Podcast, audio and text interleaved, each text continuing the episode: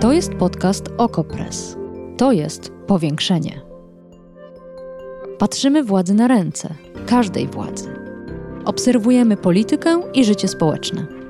Ustalamy fakty, komentujemy wydarzenia i przede wszystkim rozmawiamy z Wami i z naszymi gośćmi.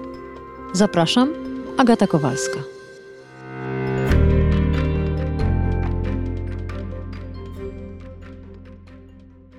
Polska jest dziś bezpiecznym krajem, ale wciąż jest jeden wyjątek to bezpieczeństwo na drogach. Nasze drogi znaczone są krzyżami, które oznaczają śmiertelne wypadki drogowe i tragedie tysięcy rodzin. Bezpieczeństwo na drogach będzie jednym z naszych priorytetów. Dziś za piratów drogowych wszyscy słono płacimy. Najgorszych przypadkach zdrowiem lub życiem. Wprowadzimy rozwiązania, które sprawią, że to piraci drogowi poniosą finansowe konsekwencje łamania przepisów. Włączymy też obywateli poprzez internet i mechanizmy demokracji bezpośredniej do tworzenia przepisów wzmacniających bezpieczeństwo uczestników ruchu drogowego. Tak mówił w swoim ekspoze premier Mateusz Morawiecki. Minęły prawie dwa lata. Zorganizowano jeszcze kilka konferencji prasowych, pojawiły się slajdy i dokument o nazwie Kierunki zmian w prawie o ruchu drogowym, który wymieniał w punktach szykowane zmiany. Eksperci i dziennikarki domagali się samego projektu, bo trudno przecież komentować slajdy i kilka haseł. Prace toczyły się w Ministerstwie Infrastruktury, ale projektu nie poznaliśmy. Potem była kolejna konferencja premiera i znowu trochę slajdów z innymi niż poprzednio zapowiedziami. Wreszcie, kilka dni temu, nagle Rada Ministrów przyjęła obiecane przepisy. Oczywiście bez włączania obywateli poprzez internet i mechanizmy demokracji bezpośredniej. Co gorsza, również bez konsultacji publicznych. A projekt, ten przyjęty na Radzie Ministrów, wciąż go nie ujawniono. Dlaczego zmiany w kodeksie ruchu drogowego owiane są taką tajemnicą? Sprawdzimy dzisiaj w powiększeniu.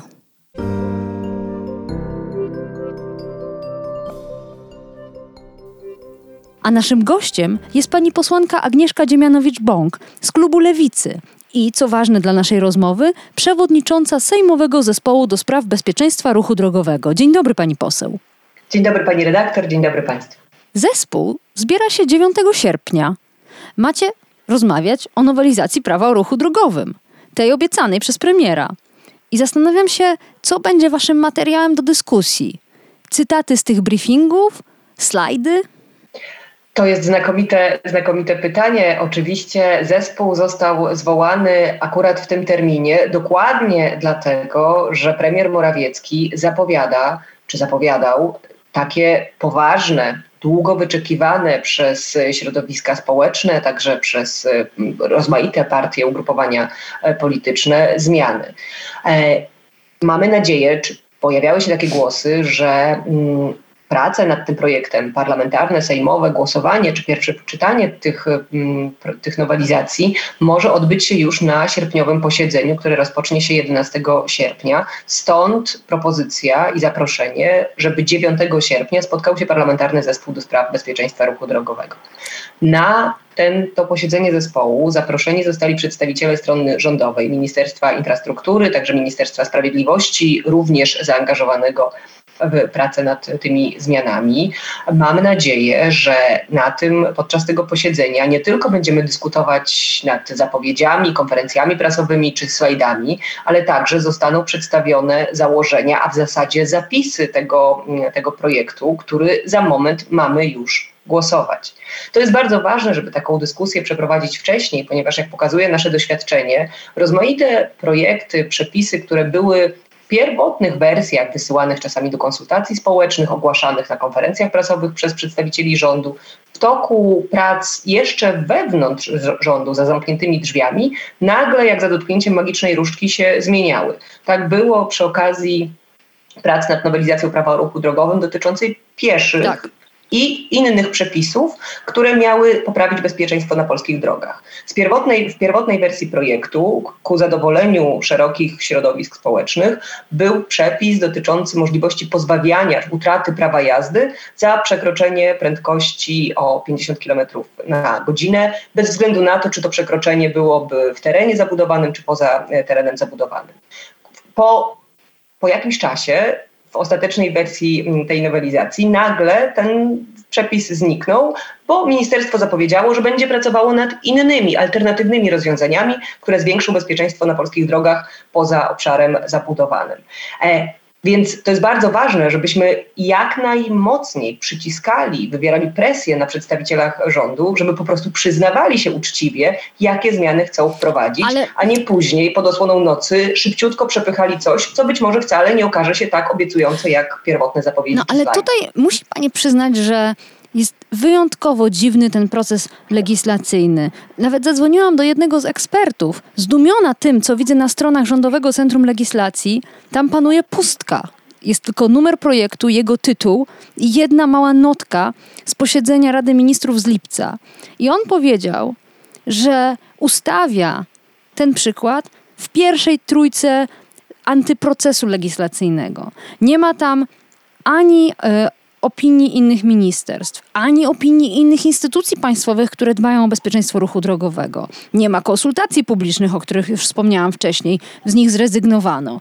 Nie ma e, konsultacji z Komisją Prawną, która działa e, Radzie, przy Radzie Ministrów. Nie ma oczywiście też prac Stałego Komitetu Rady Ministrów. O co chodzi? Dlaczego to się wszystko odbywa taką pokrętną, tajemniczą ścieżką? To jest bardzo tajemnicze. No najbardziej bulwersujący jest ten brak konsultacji społecznych. Jednak projekty rządowe, ustawy rządowe muszą być zgodnie z zasadami dobrej legislacji poddawane e, procesowi konsultacji społecznych. Tego zabrakło. To jest rzeczywiście bardzo dziwne, dlatego że przepisy, które mają zostać wprowadzone, będą obowiązywały nas wszystkich, wszystkich uczestników ruchu drogowego, pieszych, kierowców e, kierujących rowerami, innymi pojazdami, więc no, nie ma tu żadnego merytorycznego uzasadnienia, żeby tak do ostatniej chwili skrywać to jako tajną, poufną, e, jakąś niezwykłą. Ale wie pani o co chodzi? Wie pani dlaczego to się tak odbywa? No niestety nie jestem w stanie rozjaśnić tej tajemnicy. Mogę tylko podejrzewać, że tak jak w przypadku poprzednich e, nowelizacji, mogą, może dochodzić do jakichś intensywnych tarć mm -hmm. wewnątrz samego rządu. Mm -hmm. A wiemy, że przy poprzednich zmianach w, w, prawie o ruchu drogowym bardzo aktywnie sprzeciwiał się im resort e, Zbigniewa Ziobry. Mm -hmm. Minister Sprawiedliwości zaangażował się nagle w prace dotyczące e, bezpieczeństwa ruchu drogowego i to on podobno, nie mam oczywiście dowodów w tej sprawie, ale tak tak, tak wieść poselska czy sejmowa niesie, że to właśnie minister Ziobro stał za ograniczeniem radykalności tych przepisów i właśnie kwestii dotyczącej utraty prawa, prawa jazdy. Więc podejrzewam, że Ministerstwo Infrastruktury może spotykać się tutaj z oporem wewnątrz, e, wewnątrz rządu mm, i no niestety obawiam się, że te dobre, przyznajmy to, dobre, korzystne zapowiedzi zwiększające bezpieczeństwo, czy takie, które mogłyby zwiększyć bezpieczeństwo na polskich drogach, zostaną odchudzone, obcięte, ogołocone, poddane takiej presji, lobbingowi piratów drogowych. No i że niestety nie zostanie z nich, e, z, to, z nich zbyt To jest wiele. bardzo ciekawe, co pani mówi, bo jesteśmy już po Radzie Ministrów, która przyjęła ten projekt, ale nie znamy projektu. Nie wiemy też, jaki był zanim Rada Ministrów się nad nim pochyliła. W związku z tym nie mamy go z czym porównywać. Co najciekawsze, użyłam słowa pochyliła. Rada Ministrów się nad nim nie pochyliła. Przyjęto go w trybie obiegowym, który oznacza, że jeśli jakieś ministerstwo nie ma e, uwag, to po prostu się nie odzywa. Innymi słowy, zrobiono to e, wręcz zdalnie. Mo może być tak, że te uwagi się pojawiły, że pod wpływem właśnie jakiegoś lobbingu, pod wpływem jakichś protestów, o których nie wiemy, ponieważ nie odbywają się w trybie konsultacji e, publicznych, konsultacji społecznych, jednak ktoś w rządzie uznał, że coś mu się nie podoba i wstrzymał, czy wstrzymał proces ujawniania ty tego projektu. No mam nadzieję, że na część tych pytań uda się nam odpowiedzieć 9 e, sierpnia, że przedstawiciele resortów nie będą chowali głowy w piasek, no i że faktycznie na, jeżeli nie nie na tym najbliższym, to na kolejnym posiedzeniu rzeczywiście już parlament będzie mógł pochylić się nad tymi zmianami. No bardzo to ciekawe. W połowie lipca premier Morawiecki mówił dosyć ostro. Dość pobłażania dla bandytów za kierownicą, dość takich zachowań. Zmieniamy zasady związane z mandatami, z grzywnami, a w przypadku jazdy pod wpływem alkoholu będzie również możliwość konfiskaty samochodu i bardzo wysokie kary. Minęły dwa tygodnie, konfiskata zniknęła z tych slajdów z tych dokumentów, o których wspominałam, ale minister Warchoł, czyli wiceminister w Ministerstwie Sprawiedliwości, poinformował, że konfiskata wróci.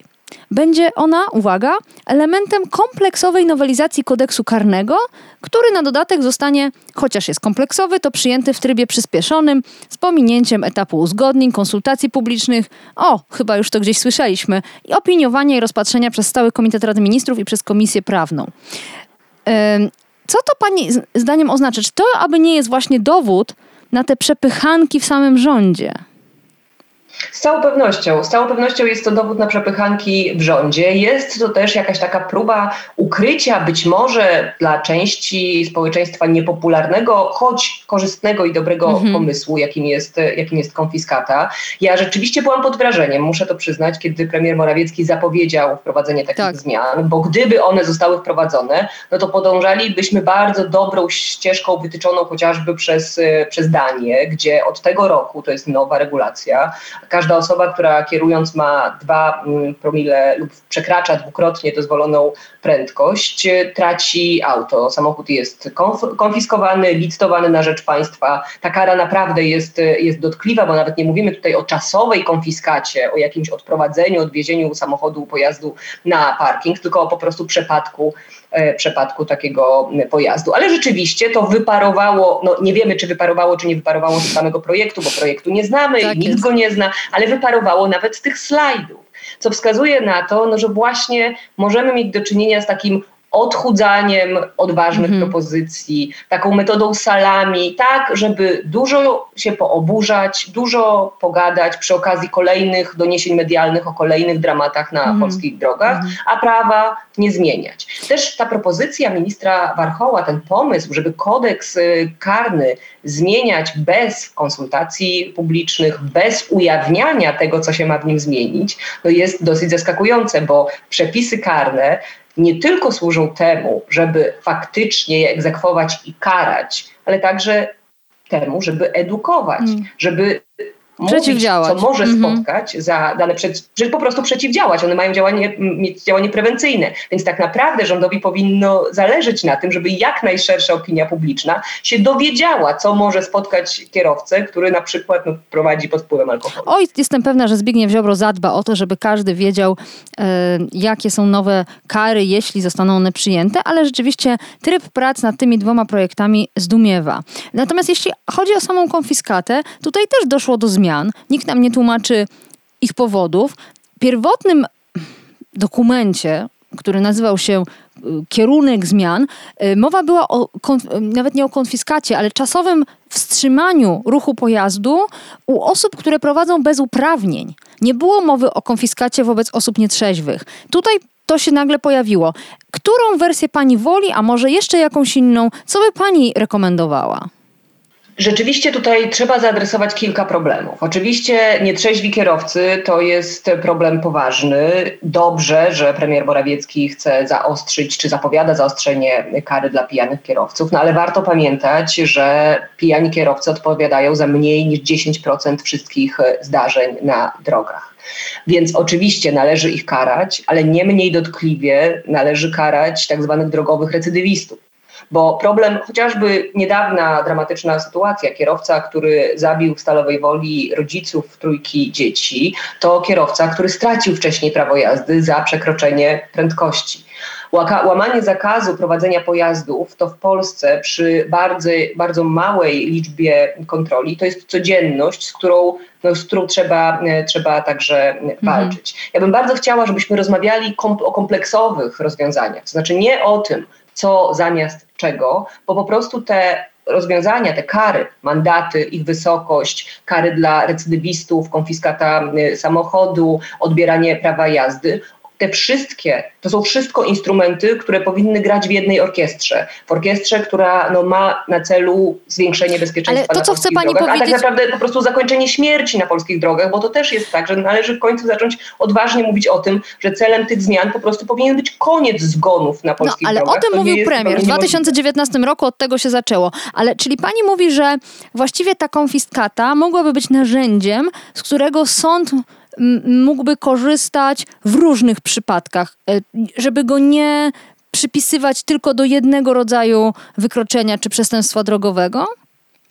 Można przypisać do różnych przestępstw mm. czy wykroczeń. Z jednej strony tak jak powiedziałam, pijani kierowcy, tak? czyli kierowca, który ma we krwi powyżej określonego poziomu e, alkoholu, to jest taki kierowca, który mógłby, któremu powinna grozić także konfiskata, konfiskata samochodu. Ale nic nie stoi na przeszkodzie, żeby taka, taka kara zagrażała również kierowcy, który na przykład wiem, dwukrotnie przekracza dozwoloną prędkość. Dokładnie tak jest w Danii. To, ta, ta kara grozi zarówno nietrzeźwym kierowcom, jak i tym, którzy no, radykalnie przekraczają mhm. dozwoloną, dozwoloną prędkość. Um. Kolejna sprawa to mandaty. I tu znów nie wiemy, co jest w projekcie, bo w zapowiedziach e, była mowa o tym, że mandaty mają wzrosnąć do 3000 zł. E, teraz w tych slajdach premiera pojawia się inny zapis. Mowa jest o tym, że mandat będzie wynosił od półtora tysiąca złotych za wyjątkowe wykroczenia, za y, jazdę 30 km ponad ograniczenie. Y, jak to rozumieć? Czy myśli Pani, że rząd rezygnuje z takiego radykalnego podniesienia mandatów? Tutaj trzeba rozróżnić dwie kwestie. Jedna to jest minimalna stawka mandatu za określone wykroczenie, a Druga to stawka maksymalna.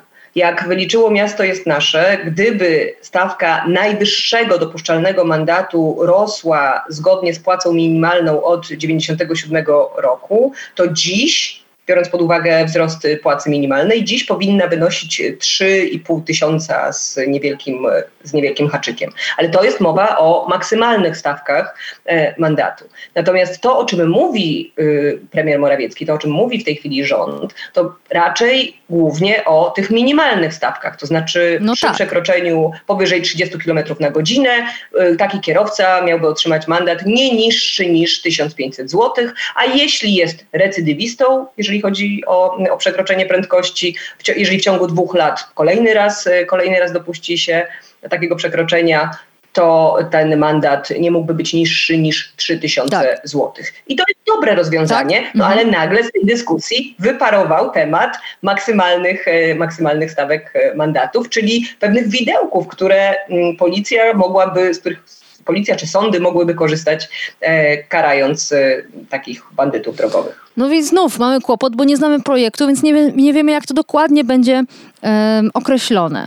E, kolejna sprawa to jest ocena tego pomysłu wzrostu mandatów. Znalazłam kilka komentarzy po dzisiejszym briefingu premiera. Te mandaty to skandal. Rosną ceny, pensje stoją, jest kryzys, a wy podnosicie kary? Niektórzy emeryci nie mają nawet takiej emerytury. Co pani na te głosy? Znaczy to są, ja rozumiem, e, rozumiem takie oburzenie, jeżeli ktoś patrzy wyłącznie na kwotę i nie bardzo wie, czego ona dotyczy i z czym się wiąże. wiąże. Mówimy tutaj o mandatach, czyli o karach za konkretne wykroczenia, za złamanie konkretnych przepisów. Nie ma obowiązku tych przepisów łamania. Jest bardzo prosta metoda, żeby uniknąć mandatu w wysokości 1500 zł. Wystarczy nie przekraczać dozwolonej prędkości, no a przynajmniej nie przekraczać jej o więcej niż 30 km na godzinę. Więc to nie jest to nie jest kara, której nie da się uniknąć. Ona jest bardzo prosta do uniknięcia, a kara musi być dotkliwa po to, żeby odstraszała od popełnienia wykroczenia. Natomiast ja jestem zwolenniczką takich rozwiązań przy utrzymaniu określonego dotkliwego mm, poziomu mandatów minimalnych, to jednak wprowadzania pewnych mechanizmów powiązania wysokości kar, wysokości mandatów z wynagrodzeniem, z dochodem. Bo rzeczywiście trzeba mhm. przyznać, że taki mandat w wysokości 1500 zł będzie dotkliwy dla kierowcy, który złamie przepisy i należy mu się taki mandat, ale kierowcy, który zarabia e, średnią krajową, czy tak jak połowa Polaków 4000, 4000 brutto. Ale nie będzie już uciążliwa dla kogoś, kogo dochody są kilkakrotnie czy kilkanaście razy e, wyższe. Więc jakaś, jakiś rodzaj powiązania, e, powiązania wysokości mandatu z dochodem osoby kierującej lub z wartością samochodu, tutaj interpretacji czy pomysłów, pomysłów jest wiele, to także byłby kierunek wart rozważenia. Oczywiście skomplikowany i wymagający tak. bardzo szczegółowych rozwiązań prawnych, no ale warto zacząć przynajmniej o tym rozmawiać, mhm. bo kary muszą być po pierwsze dotkliwe, po drugie egzekwowalne yy, i one po prostu muszą, żeby, żeby działały, nie mogą być takie, które łatwo jest zignorować i wliczyć w koszty nierozważnej jazdy. Y, niedawno w powiększeniu, kiedy ukazywał się kolejny slajd i dokument um, omawiający projekt, y, Kuba Czajkowski z Stowarzyszenia Miasto jest Nasze wskazywał, że problemem w Polsce jest też ściągalność mandatów i że istnieje na to rozwiązanie stosowane na świecie, po prostu włącza się skarbówkę w ściąganie mandatów kont ukaranych. Y, tutaj takiego pomysłu nie ma, ale pojawiła się ta skarbówka w roli tego, kto będzie mm, zaliczał mm, wliczał mandat do zwrotu podatku i odpowiednio pomniejszony zwrot podatku wpłacę na konto ukaranego kierowcy, który sam mandatu nie zapłacił. Czy myśli Pani, że to jest dobra droga? Jest to jakaś droga oczywiście włączenia Urzędu Skarbowego, ale moim zdaniem nie jest to droga naj, najrozsądniejsza, dlatego że taka kara jest odroczona. A odroczona kara nie ma takiego efektu jak, jak kara bezpośrednia, egzekwowana tu, teraz, mhm. natychmiast. Rzeczywiście jest w Polsce problem ze sprawną egzekucją kar i z tym, żeby kara była, kary były naprawdę e, nieuchronne. Bo tak jak powiedziałam, już nie liczy, się, nie liczy się tylko wysokość kary, ona oczywiście musi być zwaloryzowana, no ale właśnie to, że nie da się tej kary uniknąć. E, egzekucja mandatów za wykroczenia drogowe e, poprzez, poprzez system KANART, policję albo inne uprawnione służby powinna być prowadzona w moim przekonaniu poprzez taki uproszczony w uproszczonym postępowaniu administracyjnym, a nie dopiero w postępowaniu e, wykroczeniowym, bo ten obecny system po prostu sprawia, że nieuczciwi kierowcy często wykorzystują go do uniknięcia kary przy, poprzez przeciąganie postępowania. A, Kolejna sprawa. To jest... Bo to jest ważny moment. O tym też mówiło Miasto jest Nasze. Czy Pani zdaniem na etapie sejmowym można jeszcze e, te, tak ważną zmianę e, wprowadzić? Taką, czyli mandat Y, jest wlepiany w trybie administracyjnym, uproszczonym, y, który sprawia, że łatwiej po prostu później y, go egzekwować. Czy to mogliby posłowie w tym projekcie, którego nie znamy, zmienić? Wszystko zależy oczywiście od konstrukcji, od konstrukcji mm tego mhm. projektu, jak daleko można, w, nie łamiąc zasad poprawnej legislacji, poszerzać zakres, zakres tego projektu. Jest też oczywiście kwestia i dlatego tutaj konieczna jest dobra wola polityczna ze strony rządu. Nie ma co się tutaj oszukiwać, nie, nie chcę być populistką też, dlatego że część rozwiązań, nawet ustawowych, no będzie, wymagała, e, będzie wymagała odpowiednich rozporządzeń, a to już jest wyłącznie tak. w, gestii, w gestii rządu. E, więc Oczywiście, że takie zmiany są możliwe do zaproponowania, są możliwe do wprowadzenia. No tyle tylko, że tutaj naprawdę powinna być e, współpraca już nie tylko ponad podziałami politycznymi, mam na myśli różne ugrupowania polityczne, no ale najpierw trzeba chyba przezwyciężyć jakiś pad wewnątrz samego rządu. No nie może być tak, że Ministerstwo Infrastruktury walczy z Ministerstwem Sprawiedliwości czy z Ministerstwem Spraw Wewnętrznych, e, ukrywa efekty tych, tego dialogu, sporu i w zasadzie nikt nie wie, nikt nie wie, co tam, się, co tam się dzieje, to po prostu nie wróży dobrze wprowadzaniu tych zmian, które powinny być bardzo dobrze przygotowane, rzetelne, potem jasno komunikowane, bo też powiedzmy sobie to jasno, ciesząc się ze zmian dotyczących e, zwiększenia bezpieczeństwa pieszych na e, przejściach, trzeba przyznać, że zmiany, które zostały wprowadzone pół roku przed wejściem w życie, no one nie zostały dobrze ogłoszone, zakomunikowane. Ta kampania informacyjna po prostu zawiodła. I całe szczęście, że obserwując oczywiście ulice polskich miast, widać zmiany postaw, ale to jest efekt w zasadzie wyłącznie takiej samoedukacji mm, kierowców i, e, i pracy i mediów i pracy mediów, I pracy pani mediów. posłanko. Moim zdaniem stąd, stąd się wszyscy dowiedzieli. Część była bardzo oburzona. Dużo pa, pani między wierszami mówi pochwał na temat tego, tych pomysłów. Nawet jeśli one będą niedoskonałe, nawet jeśli część tych propozycji, które pani czy miasto jest nasze przedstawiają, upadnie, to w gruncie rzeczy to i tak jest chyba rewolucja, prawda? To, jest na pewno, to są na pewno kroki w dobrą stronę, bo trzeba powiedzieć uczciwie, że Mm. Do tej pory, w ciągu ostatnich kilku dekad, o temacie poprawy bezpieczeństwa ruchu drogowego politycy w zasadzie milczeli, no z nielicznymi wyjątkami. Gro wysiłku i pracy, takiej też uświadamiającej te potrzeby, e, wzięły na siebie ruchy społeczne, organizacje samorządowe, przywoływane tutaj miasto jest nasze, ode mnie z Wrocławia, akcja miasto, ale można by mnożyć takie, takie podmioty, które konsekwentnie prowadziły taką kampanię uświadamiającą. Oczywiście jest w tym też zasługa mediów i efekty widzimy nawet nawet jeśli jeszcze nie w prawie, to chociażby w takich deklaracjach opinii publicznej. 82% Polek i Polaków chce zaostrzenia kar za przestępstwa drogowe, Ale pani poseł, przepis o pieszych był w gruncie rzeczy dosyć prosty. W miarę szybko nauczyliśmy się, na czym to wszystko polega. Tutaj mówimy o tak ogromnej liczbie zmian, które na dodatek, z tego co rozumiem e, z kolejnych slajdów, mają wejść w życie w grudniu 2021 roku, czyli pewnie dosłownie parę miesięcy po tym, jak Sejm i Senat skończą pracę. E, I tutaj rzeczywiście będzie kłopot, bo nawet policja będzie musiała się przecież nauczyć na nowo e, tych, e, tych zmian.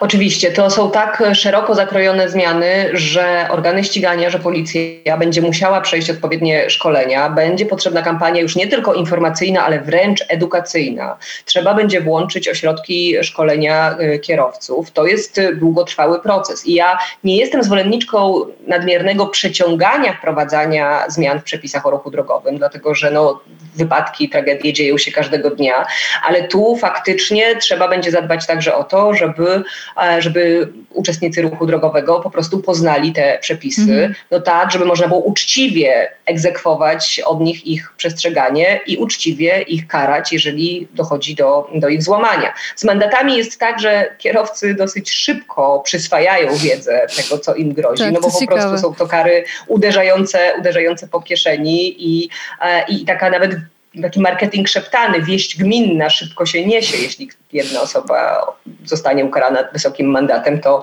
to o tym szybko się wszyscy inni dowiedzą. No ale zdecydowanie lepiej byłoby, gdyby, gdyby ta edukacja następowała no nie poprzez doświadczenie, tylko, tylko po prostu, żeby, żebyśmy mogli być wyedukowani, bo obywatele mają prawo do informacji i do wiedzy. No na razie y, jest to rozpaczliwa sytuacja, ponieważ nie mamy projektu, nie mamy żadnych informacji na temat dyskusji w samym rządzie. Wiemy tylko, że jest konflikt, ale jak to się przełoży na nasze prawa i obowiązki na drogach, tego wciąż nie wiemy. Może Sejm i zespół, zespół do spraw BRD, który spotyka się 9 sierpnia, trochę nam tę sytuację rozjaśnią. A naszym gościem była pani posłanka Agnieszka Dziemianowicz-Bąk z klubu Lewicy i przewodnicząca wspomnianego zespołu do spraw bezpieczeństwa ruchu drogowego. Bardzo dziękuję pani poseł. Powiększenie. Podcast Okopres. Prowadzenie Agata Kowalska. Podcast znajdziesz na stronie Okopres i w Twojej ulubionej aplikacji do podcastów. Redakcja Okopres działa od 2016 roku. Jesteśmy obywatelskim narzędziem kontroli władzy, obecnej i każdej następnej. Okopres utrzymuje się z Waszych darowizn. Wesprzyj nas, byśmy mogli działać dalej.